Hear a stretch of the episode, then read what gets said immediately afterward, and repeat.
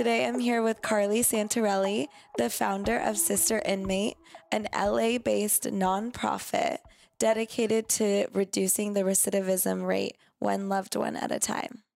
Well, thanks for joining us today. Yeah, thank you for Um, having me. Super excited to learn more about the work you're doing and um, what Sister Inmate actually is, like what it com- what's its what it's comprised of, and um, just to learn more about just incarceration in general and what people experience and what it's like to go work in prisons and all sorts of things. So, Yeah. if we can start with you talking about what Sister Inmate is Yeah. love to hear your story. Yeah. So the term sister inmate actually means um, I am the sister of an inmate. Therefore, I am incarcerated by affiliation, not by choice. So I didn't go and commit the crime, but because I have a loved one incarcerated, it also incarcerates me in so many ways. And, you know, I can go more into detail about that.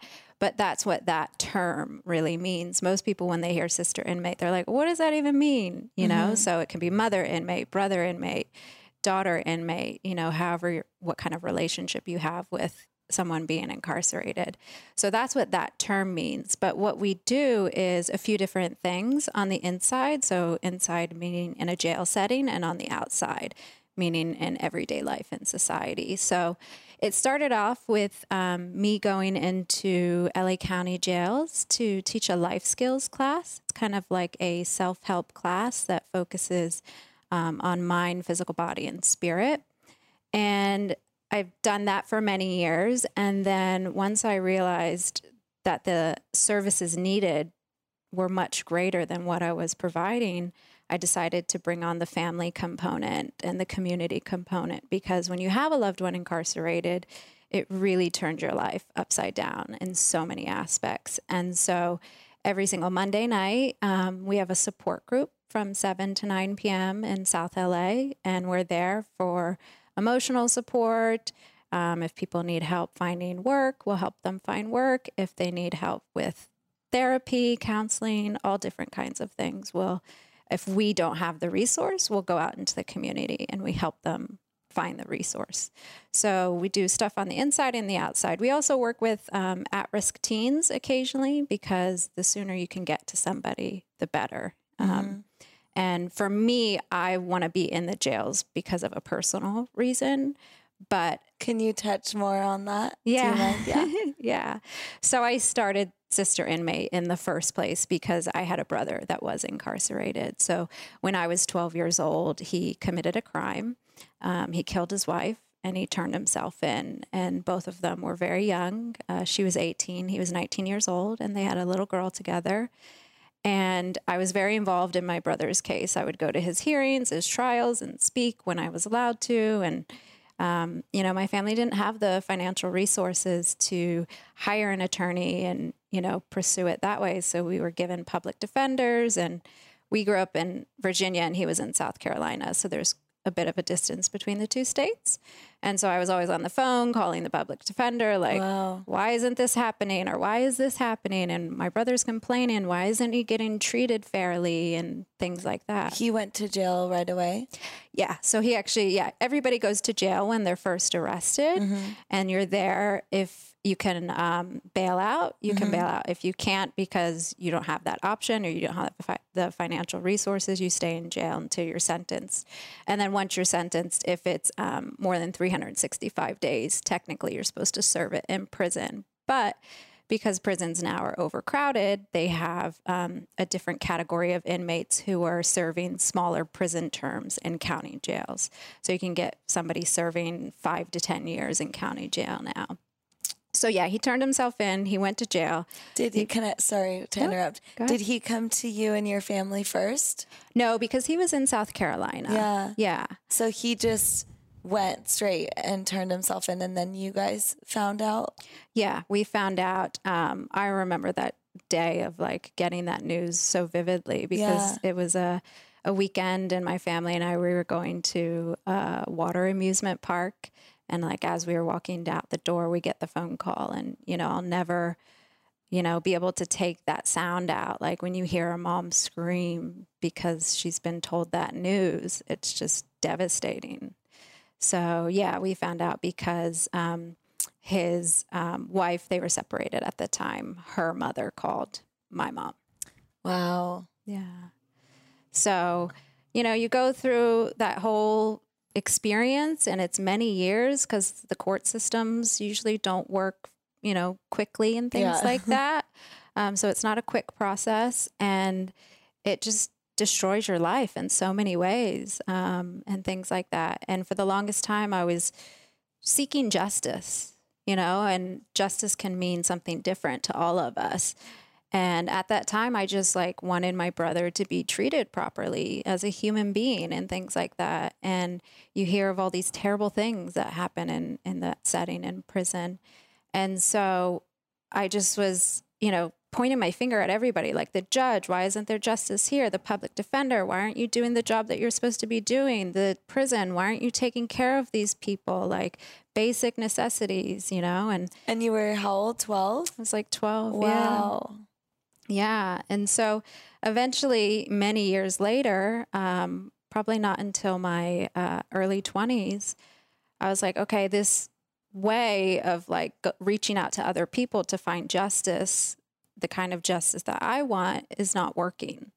And so I was like, you have to try something else. I mean, this like put me through major depressions in my life and things like that and made me isolate myself from my family and from my friends and it got bad and it got to the point where it was like Carlee you either figure out how to use this to motivate you and turn your life around and to be an advocate for your brother and people who are incarcerated or you can keep going down this path and it's not going to be you know a good path and so you know i just decided i was like you know what I'm just going to take a break from the whole world for a little bit, from that world, and just focus on myself. And I did that for a while.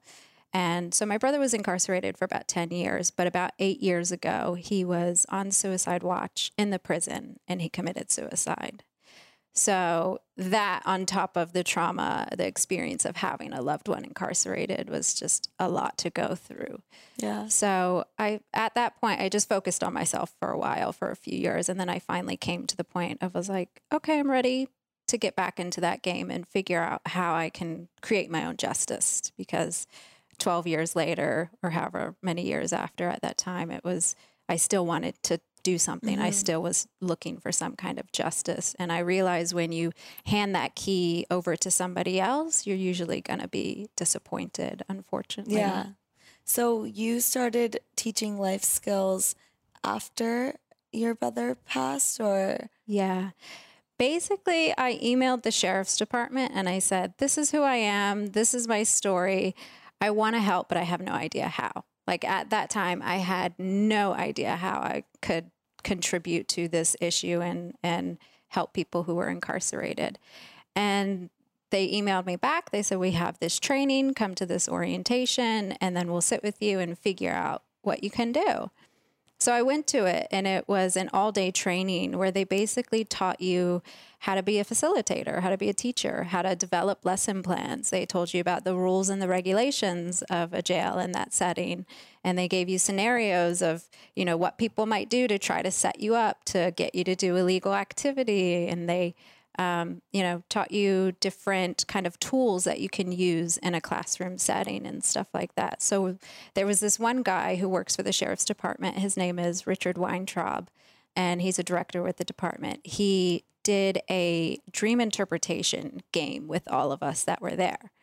And I walked out of that day thinking, holy crap, this guy knows more about me than I know about myself. And I was like, and there's no way that I can be a teacher. Like I was the kid in school that was shy, that like mm-hmm. would never raise my hand to answer a question, was like terrified, was like trying to hide from, you know, the teacher and stuff like that. So I was like, I studied fashion. Like that's what my whole life has always been about is the fashion industry. I'm like, what can I teach these people? And so I just kept showing up to every opportunity. They were like, we have this training, we have this talk, we have this, you know, volunteer project, come here. So I just kept showing up to everything. And I pushed the idea of teaching to anybody away for a long time. And I was like, no, I'll go help the kids and I'll, you know, help hand out the Christmas presents and do these things. But the idea of facilitating life skill classes kept popping back up. And it was like, okay, you either do this or you don't. Mm-hmm. And so I was like, let me try it. I don't know what I have to lose. And, you know, maybe I can discover something amazing. What was the dream uh, workshop or what what did you call it? Dream interpretation. Dream interpretation. What Yeah. did that consist of, and how? Why did you feel like he knew more about you than you did? It's the most amazing game I've ever played.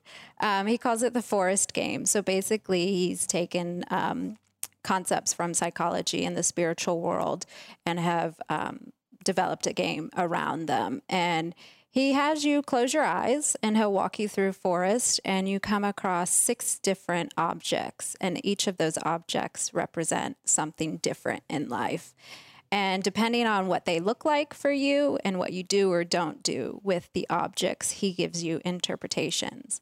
So Wow. the I'm not going to tell you what object represents what, but I'll tell you overall what the conversations are. So he talks about um, our self esteem and if we love ourselves, like our mind, our physical body, and our spirit. Um, he talks about school, job, career, knowledge, or wisdom. Uh, another one of the objects represents our love for our family and friends. Um, so, you know, are those healthy relationships for us? Or are they, you know, bad relationships for us? Um, he also talks about um, intimacy and sexuality and those relationships. He talks about um, finding our purpose in life. Um, and the last uh, symbol is dealing with fears and problems in life and how we deal with them. So there's six major aspects to life that have a huge influence on us. Mm-hmm. And um, you know, when you're not in the practice of doing things to take care of your of yourself and like dealing with baggage and whatnot, when you sit down with him, this is the first thing he does with everybody because he also has his own practice of um, clients for therapy. Uh, there's a lot of things in the past that we have to take care of. You know, just because they happen in the past doesn't mean that they go away. They still Mhm. live within us. You know, in our in our mind, in our body, our Mhm. physical body, Mm-hmm. and our spirit. So we have to learn how to deal with that stuff to kind of you know make it go away so it doesn't affect us in a negative way. Yeah. So he's teaching this to inmates as well, or that's incredible. Yeah, he teaches it to inmates as well. Um, and now I teach it to inmates Wow. as well. So he has become a dear friend of mine and he's on the board for Sister Inmate and stuff like that. So a lot that I teach ha- has been a lot that I've learned from him. That's incredible. Yeah, he's a great person. So w- through this process, how long have you been doing it? It's been five years, going on six years almost. And Yeah. you just recently launched Sister Inmate, or you've been doing Sister, uh, working on Sister Inmate for five years? No, well, I mean, I guess I have been working on it, but I didn't. It's so funny. For the longest time, everybody's like, "What's the name of your program of your mm-hmm. organization?" You know, like even when I go into the jails and when they announce to a module to a class of you know inmates, like, "Oh, we have this new class teacher," they're like, "What? What's the name of it?" And I'm like, "I don't know. I don't have a name. Like, just say Miss Carlee's here to teach life skills." Mm-hmm. And so it was like that for like the first three years because I just couldn't figure out what the name of my organization was going to be. And I didn't want it to be something generic or there's a lot of organizations that have acronyms and Yeah. stuff like that. Yeah. And I just wanted something that stood out. And I don't know, I just was at home like working one day and I was like, Sister Inmate. And I was like, oh my God, that's it. So I didn't officially form the nonprofit until I got my status recently as a 501c3. So the last year I've been working on that. That's a lengthy process as well. Yeah. But I've been doing this for five, six years almost. So, Well, that's how I found you through Inspired Women of Los Angeles. oh, Yeah, because you, I think, I don't know what you had posted, but I just clicked the link and was reading and super interested and part of morning matcha is just me personally learning about what's going on in the world and other people's experiences and i'm really interested in just incarceration in general and um, learning more about it just because i've never thought about it. I always just thought you know people if they do something bad they go to jail so i'm just not going to do anything bad. And that's kind of like the extent for so long obviously not as i've gotten older but Yeah. then as you get older, you have all these questions, but like government websites and you know, it's just not the way that I want to learn my information. So I really want to talk to someone who's experienced it or had ha- has had a loved one experience it and and just what you've learned about um, the whole system in general because we talk a lot about how broken the system is, but that's kind of the extent of the conversation. Yeah. Yeah. I was actually going to ask you, like, what do you know about it and what's Like your nothing. perception of it? Which, My, yeah. Well, I guess my perception is I know that people aren't being treated properly. I know personally, I mean, but then it's amazing to hear about the programs that are happening. So that gives me hope. Um, but in general, I I heard somewhere that there's a statistic that we're paying like fifty thousand dollars per prisoner per year to keep people incarcerated. yeah. Um, I don't know if that's true. And just the fact that, you know, we're locking people up and treating them like, you know, they're nothing. Like they have absolutely no rights. And you do one thing wrong or a series of wrong things, acts. And um, yeah, you just, you, your life gets taken away. And then what do you have to live for? Yeah. Well, I mean, honestly, when my brother committed his crime, that was the first time in my family that somebody's ever done something like that, you Yeah. know, that extreme. And so I had that same mentality of like, I just never thought about it because I never had any personal experience with it. And I remember being a little girl, waking up, getting ready for school. My mom would always have the news on. And, you know, you hear about like break ins and robberies and car thefts and stuff like that. And it was like always in the background, but you think, like, oh, that can never happen to me. And that's exactly what I thought. And then, you know, one day you get a phone call that completely changes your entire life. And so, in a way, I was forced to learn about a situation, you know, through personal experience. And um, the one like well not the one thing because i've learned so much throughout all of this but one of the most important things that i've learned now like going into the jails and teaching is that i had the idea before that oh people commit crimes and they go to jail or prison the keys thrown away and they're there forever. But that's not true. Like even people who commit horrible horrible acts of crime like things that you can't even imagine not all of them are in there for life. You know, maybe they get 20 years or 40 years, but majority of inmates are going to one day be released back into society.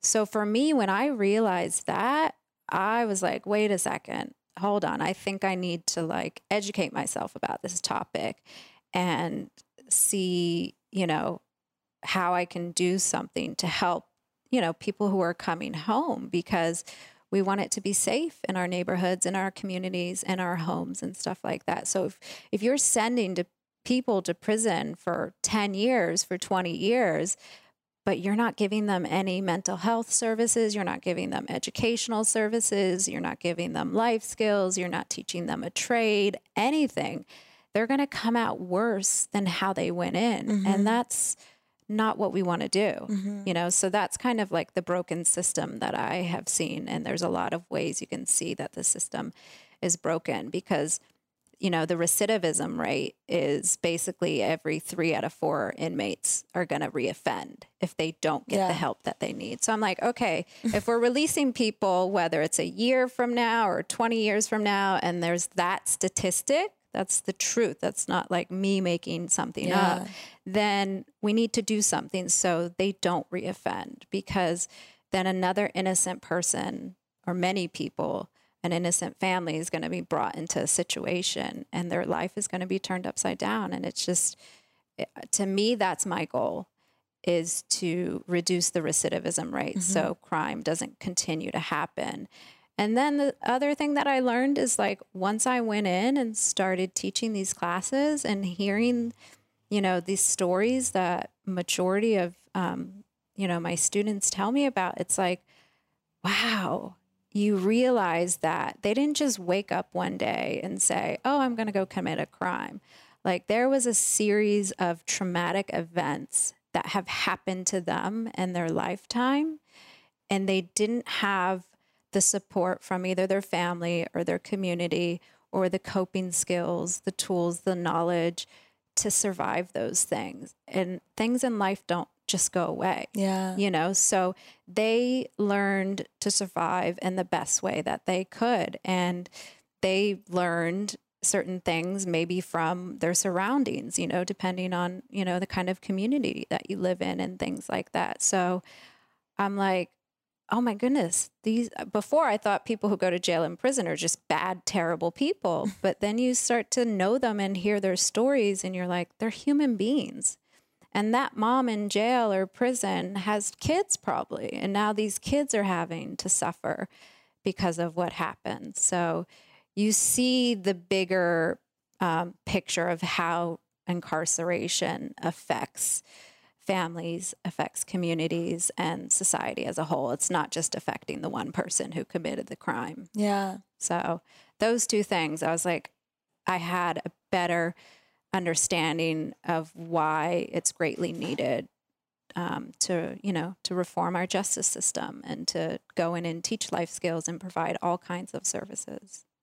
Who, well, what types of, um, con- what countries and who's doing it right, basically? Like, have you studied Well, where? Yeah, I mean, it's hard to p- compare country to country because countries are different sizes. But, you know, in like Sweden or Norway, I think they have a really good system there and things like that. But they're smaller countries. Yes, we can look at them and say, okay, what are they doing that's different than what we're doing? And how can we implement that into our system? For sure. There's definitely, you know, things that we need to study and learn from other people. but our society, our culture is so different at the same time, too. Yeah. And for us, for the United States to have like a big change in the way we um, deal with people who commit crimes, we need society to support those, whether they're laws and programs, things like that. We need the support from society as society as well as the support from the justice system, the sheriff's department, the LAPD, you know, the um, public defender's office, all of those um, branches and things like that, because society is going to hold all of those people accountable, you know, to their practices and how they deal with it and stuff like that. So if society is saying to them, we want to change the way we deal with this, you know, then they're going to start to listen. But um, it's a lot of support from a lot of different people that we need, you know. But most people, like myself, I never paid attention to this issue because it I thought it didn't affect me. But even if you don't personally know somebody incarcerated, it does affect you. And what percentage of prisons are privatized? I don't know what the exact percentage is. Um, and I don't work in the prisons. I'm just in the jails right now. I mean, I would love to and will to. you touch on the difference between jail and prison and the different yeah. levels and tiers of? Yeah. Yeah. So jail is, like I said, when everybody gets arrested, doesn't depend on the crime or anything. Everybody goes to jail first, and you're held there if you can't bail out um, until you're tried, and then you you know you're either found not guilty or you're sentenced. And technically, you're supposed to only spend 365 days in a jail. But because prisons are overcrowded, they created another category of inmates who are serving smaller prison sentences, but they're serving it in county jail. Okay. So that's the difference. But there's a lot of difference in the way that they function on a day to day basis and the way that they run and things like that because, um, you know, they're different facilities for different reasons. Okay. And then just like what if someone committed a white collar crime or where like where do these people go? Are they all put in the same place after if they go to prison? Mm-hmm. Um, I- mean, it just depends on you know where you commit your crime state to state it varies and stuff like that so i don't know all the Yeah. laws and rules for all the states and stuff like that but um Like California. Yeah well it depends. It depends on like where space is available. There's always it's not like one criteria of okay you go here. It's just so many components of where space is available and things like that. You know i wish that they could take into consideration okay this person even though they got arrested in this county maybe they're from another county and their family's there. So let's try to find a facility that's close to their family to make it easier on them and things like that. But and they don't do that. It's it's hard to do that because again um, there's there's there's not space everywhere. So it's basically you know a lot of people are like find a space and then put them there. And then it also depends on you know jails and prisons are segregated. There's a lot of racism in jails and prisons. So they you know try to keep everybody separate depending on their race. So there's No way. yeah. So there's not like riots and and stuff like that. And if you're in a gang, they don't want to put you somewhere where there's a an affiliation where you can, you know, have gang activity going on. So there's so many different So it's segregated based on lots of different things, not just race, but a, f- a bunch of different things. Yes, but even if you go into a facility and um, you know you see a bunch of different races, eventually the inmates are going to segregate, segregate them. themselves as well too. And how do you feel about that? it's sad. You know, it's sad to see. That's something that is heavily built into um, that system. And, you know, I'm for equality for all races and I love diversity. And I think we each have different, um, unique, beautiful things to us. And we should celebrate that and not say that I'm better than you because of my skin color or my religion or my, you know, whatever reason. And so it's tough. But the good thing that with what I do is basically when I go into the jails, it's kind of like an educational dorm. So anybody who wants to participate in those classes, they have to be on good behavior to get into that dorm. And there are certain qualifications that they have to meet depending on the services that we provide. So once they get in there, they know that we don't tolerate that. And so they have to learn how to, you know, deal with whatever issues that they may have against another race or a person for whatever reason. And you see those barriers break down and you see them like the light bulb bulb goes off and they're like, wow, like this person that I grew up hating because of their skin color is like taught me so much and has made me laugh and like has helped me when I had a really hard day and things like that. So that is the good thing about what I do as well into as teaching them, you know, life skills and helping them navigate through life is that it helps, you know, make those jail and pri- prison settings um, less violent and more loving and safer for the inmates, but also for the deputies and the security guards and stuff like that. Do you, have you had ex- like scary experiences at all? No. um, no, never. I mean, I've seen fights happen right before me, and it's not scary, it's sad. You know, because I can't, I mean, I can't jump in and do anything legally. I'm not allowed to, but also, what like, kind of fights? Like what?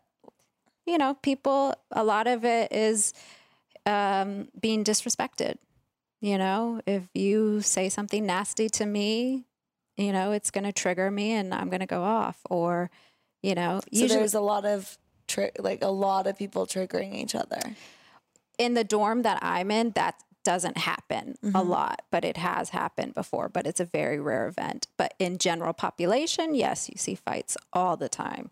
Um, but I'm not in general population. Yeah, I'm yeah. in a special dorm. So, um, but I, I've never, it, I don't feel threatened or, you know, scared or anything like that. It just really breaks my heart because one, they lock the whole module down and all the other students that are there who are on really good behavior because they're hungry to learn and they want to like you know piece together pieces of their life and fix certain areas of their life and you know be a, a great person they have to go and lock it down because two people decided to you know get into a confrontation into a fight over you know, maybe I said something nasty to you or mean to you, you know, but that's what we teach them is like people are always going to say and do whatever they want, whether you're in jail or not. And so you have to learn to ignore those things, you know, and sometimes you do have to stand up for yourself in an assertive way, but you don't fight back.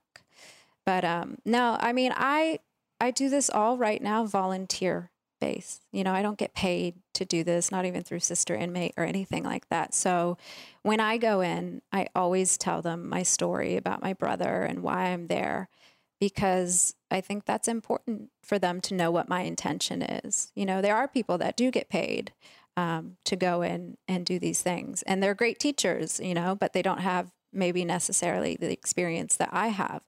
So when I go in, I always share my story because if I'm going to ask you to open up to me, like I mm-hmm. need to open up to you as well. And that, you know, when they hear my story and they realize like I'm there, I could be doing something with my friends or somewhere else, doing a million other things. They are really grateful for that. So they, I've never been in a situation where anybody has wanted to hurt me or anything. And if one person got into the classroom that was out to get me for whatever reason, like I feel like I would be protected by all the other students. You know, it's it's weird to say, but I feel at home when I'm there. Oh, Yeah. So Did your brother have access to programs like that? no, not really. But also my brother. So when he was first sent to prison, um, the first five years he was in, he was in general population for the most part. But then it's really hard to be in general population because there's a yeah, lot of what is that like and what does that mean exactly? Yeah, it's just basically general population where majority of people go. And then if you get into a fight or do something that you're not supposed to do, they'll sometimes put you in the SHU, which is like a punishment. It's like, you know, a small Isolation or yeah. Um, and things like that. So my brother kind of, you know, there's jail and prison is is n- the way that the inmates in general population function on a day-to-day basis is, is is it's crazy you know? You have to adapt to survive in that situation. And so you know i'm sure my brother probably started fights and he probably was trying to defend himself sometimes too. So he constantly was kind of going in and out of um, isolation the SHU and general population the first five years. But um, in his mid 20s about his five year mark of being incarcerated, he was diagnosed with schizophrenia and some other personality disorders. So then they moved him from the general population facility to um, basically like the psychiatric prison. And from that point on, the next five years, his health just declined. And he eventually became the number one inmate to be seen by all the psychiatrists and the doctors and things like that. So when you're mentally ill, there's like in the facility that my brother was in, there's not a lot of programs and stuff like that. I mean, he did have interaction with psychologist and his counselor and things like that, you know, from time to time. But um, I don't teach mentally ill inmates. I know in the jails here in LA counties, they do provide a little bit of programming for them, but that that's outside of what I know how to Yeah. do. That's a very specific skill set and stuff. Are like you that. familiar with that though? Are you familiar with the types of programs that they have for mentally ill? I know that they, I don't know if they're still doing it, but I know at one point they did try to bring in like an art based curriculum to help them and things like that, and life skills and things like that. So um, I don't know if they're still doing them or how it worked for them. Um, because most of the mentally ill inmates for LA County jails are down in Twin Towers, which is in downtown LA. So I'm not in that facility right now. I'm in um, CRDF, which is in Lynwood. It's the women's jail. Mhm. But yeah, I um I would love to one day, you know, learn how to work with that um, kind of clientele and provide services. But yeah, I haven't done it yet.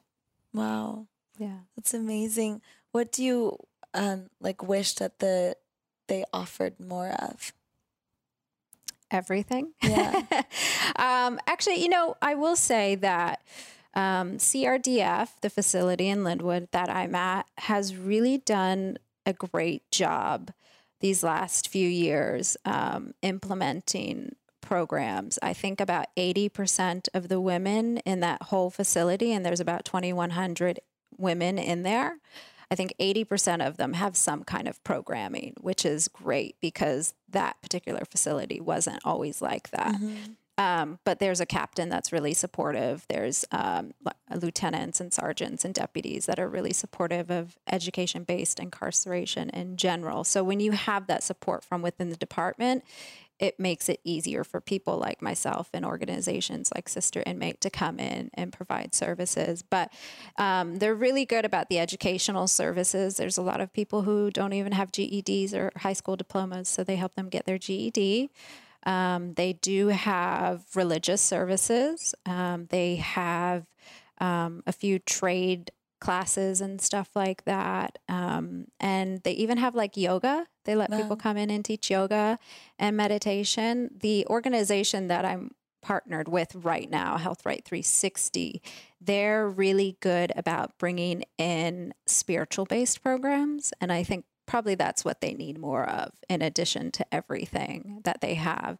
The other thing that I wish that they would do is I wish that they would feed them healthy food. Yeah. mm-hmm. Yeah, that would be a big change that I would do because the whatever we put into our our body, whether it's thoughts into our mind or food into our body, that has a huge impact on our health. So yeah. I wish they would give them less carbs and like more greens and vegetables and fruits and stuff like that. Mm-hmm. So, are you familiar with the difference between the like the prison or the jails that you're in and just out of state, like the conditions and I've, the difference between privatized and not?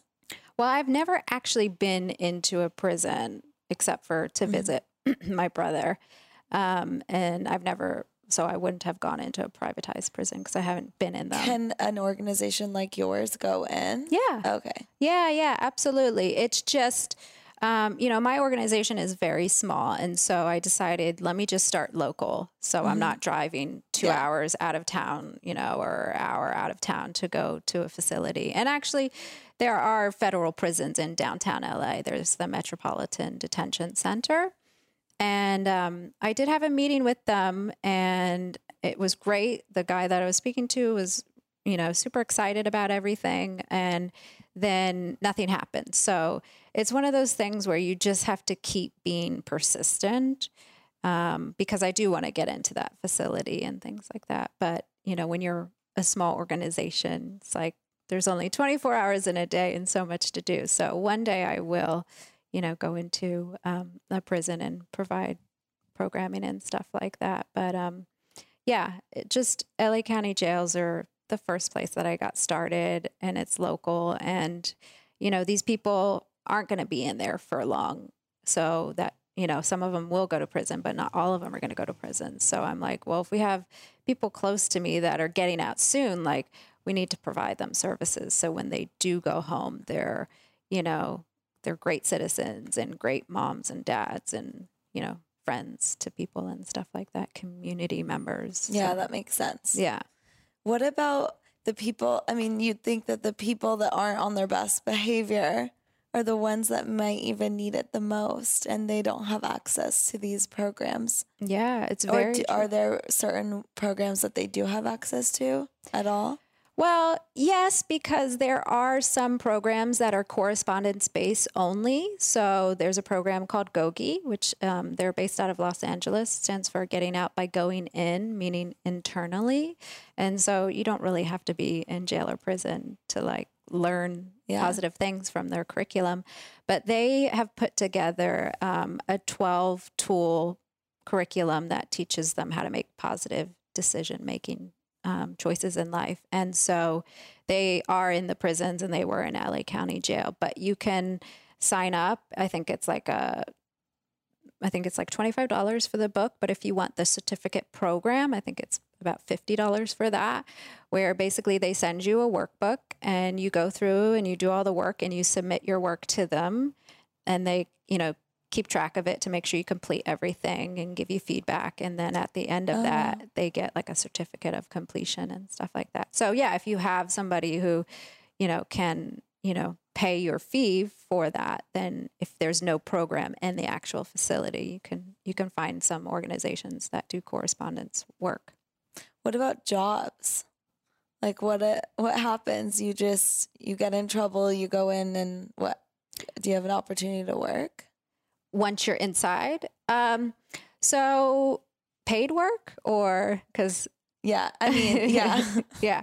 So they there are opportunities for them to work. It's not paid. They call them trustees, and basically they, um, you know, help with the little things around the module and stuff like that. Um, they take the trash out. Sometimes they have them, uh, you know, like mop the floors and stuff like that. But in terms of paid work, I'm trying to think if there's any in the facility that I'm in at the moment. I can't think of any off the top of my head. I know our module doesn't have any um, paid work for them at the moment, but there might be some other modules that do, but I don't know of them off the top of my head. Yeah.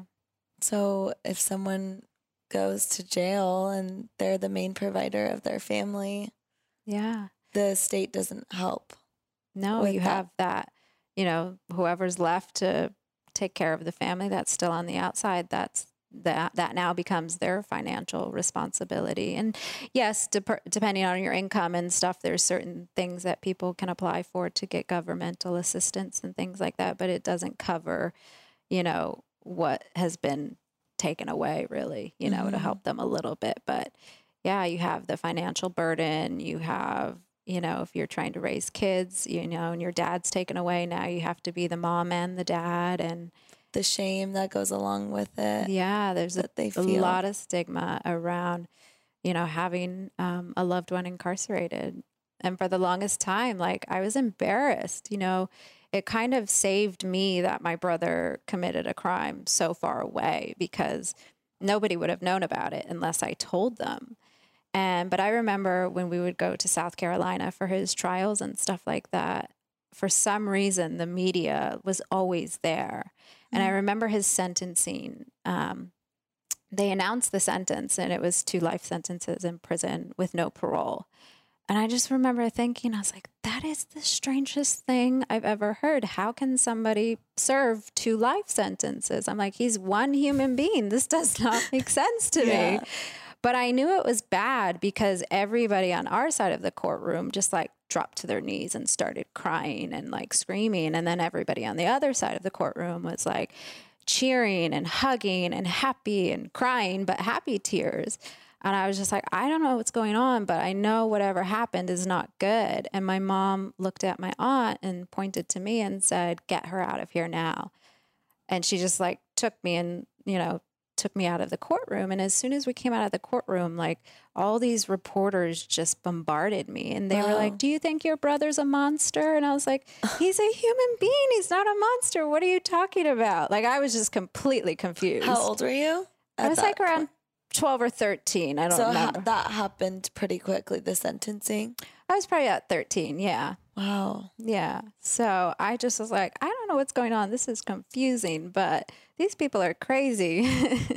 What does that even mean? Two life sentences. so for my brother's crime, he shot at his wife and he killed her. And then he also shot at her boyfriend and um, shot him in the finger. So they charged him with a life sentence for shooting at her boyfriend, even though he didn't kill him. Wow. Yeah, and it was two uh, two life sentence life sentences plus uh, uh, more years, but that was for like leaving the scene of a crime and having a firearm on him, and then kidnapping because if you're holding somebody against their will and you kill them that's kidnapping. So there's the legal system is very complex and complicated. It's like a lot of people get charged with murder not because they pulled the trigger but because they were a part of the crime you know and and um, it's it's sad when you have to learn that because you're now looking at 20 years in prison or something like that. But you know i have these conversations with my niece and nephew because as a teenager and a kid like you think oh nothing's going to happen to me and and i'm like yeah you, you realize that you don't have to pull the trigger. Like if you're in the car with them they're going to think you're associated with the whole plan. Maybe you knew nothing about it but Mhm. and now look at you. You could be sitting in jail. So it's scary to think like how you know, how easily it can. how easily it can happen and how, you know, once it happens, it just is taken to a whole extreme level. You're like, wait a minute, hold on. You know, a lot of things don't make sense. The legal system is really complex and complicated. Wow. Yeah. Do you have anything that you recommend for other people who have loved ones in jail or in prison? Yeah. I mean, find a local support group because to have that room to go to, whether it's a weekly basis or a monthly thing that they do, you know, to just have a moment to say, like, I had a really hard week because this happened or this happened with my loved one. It's just like to have that support is so valuable. You know, maybe they won't be able to financially help you or legally help you or anything like that, but it's really important to have that emotional support, whether that's from a church or from family or friends or a support group. And it may seem like there's not a lot of organizations out there, and there weren't when I was 12. And, you know, I grew up in a really small town. But now, like, especially in Los Angeles, there's a lot of support out there. I mean, we need more, but there are a lot of resources. You just kind of have to dig around to find them. But if you can find that place where you're not judged, you're not stigmatized, and you're truly loved, um, and you can just vent and get that love back and maybe some advice, um, it's it helps a lot. Yeah. Yeah. What's your hope for Sister Inmate? Like, what do you, where do you see it going? Oh my goodness. It's crazy because five years ago, six years ago, it was like a blank slate and like my mind was just spinning and I had no idea. But now I'm like, oh my gosh, I want to turn the jails into the best school. I want them to come out and I want people to meet them and be like, oh my God, I want to graduate from jail too. Yeah. from Sister Inmates class. Yeah. Um, so that's a goal of mine. I also want to provide transitional housing because um, when you're caught up in the system, going in and out of jail or prison, whatever it is, and a lot of them are, you get institutionalized. And the way that you have to function in a jail or a prison is completely different than how you have to function in society. And even if somebody has a home to go to, that's not always an easy transition. So, if you can provide kind of like a bridge for that process, it makes it easier on the family and it makes it easier on the person coming home.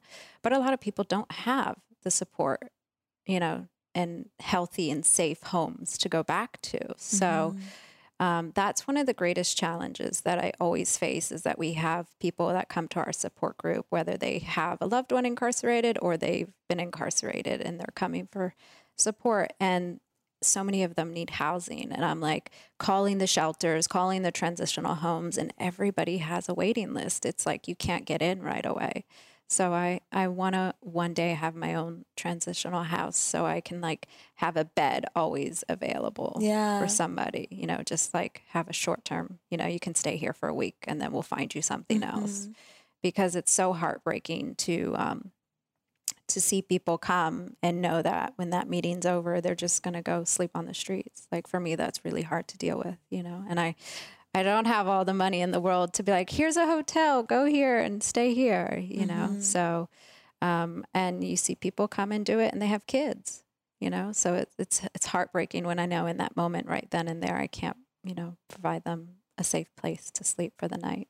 You'd think that it would just be part of the transition process when Yeah. they let them go, but Um, I would like it to be, um, but for some legal reasons, you know, they can't necessarily say, okay, you know, you've been sentenced one year and then we're going to make you do this. Now, if they add it to the sentence, then it, it would work. But, um, you know, a lot of inmates, if they do have friends that they can go live with or family that they can live with, we always encourage them to go into a, a program or a transitional home. And a lot of them are resistant to it because they want to get back to their family, which is understandable. But we're like, trust us, it'll make that transition a lot smoother and you can continue learning because most um, homes have like programming and classes and stuff like that. So, not all of them do, but yeah, I mean, sometimes sometimes they do. You know, when people are getting out of prison, uh,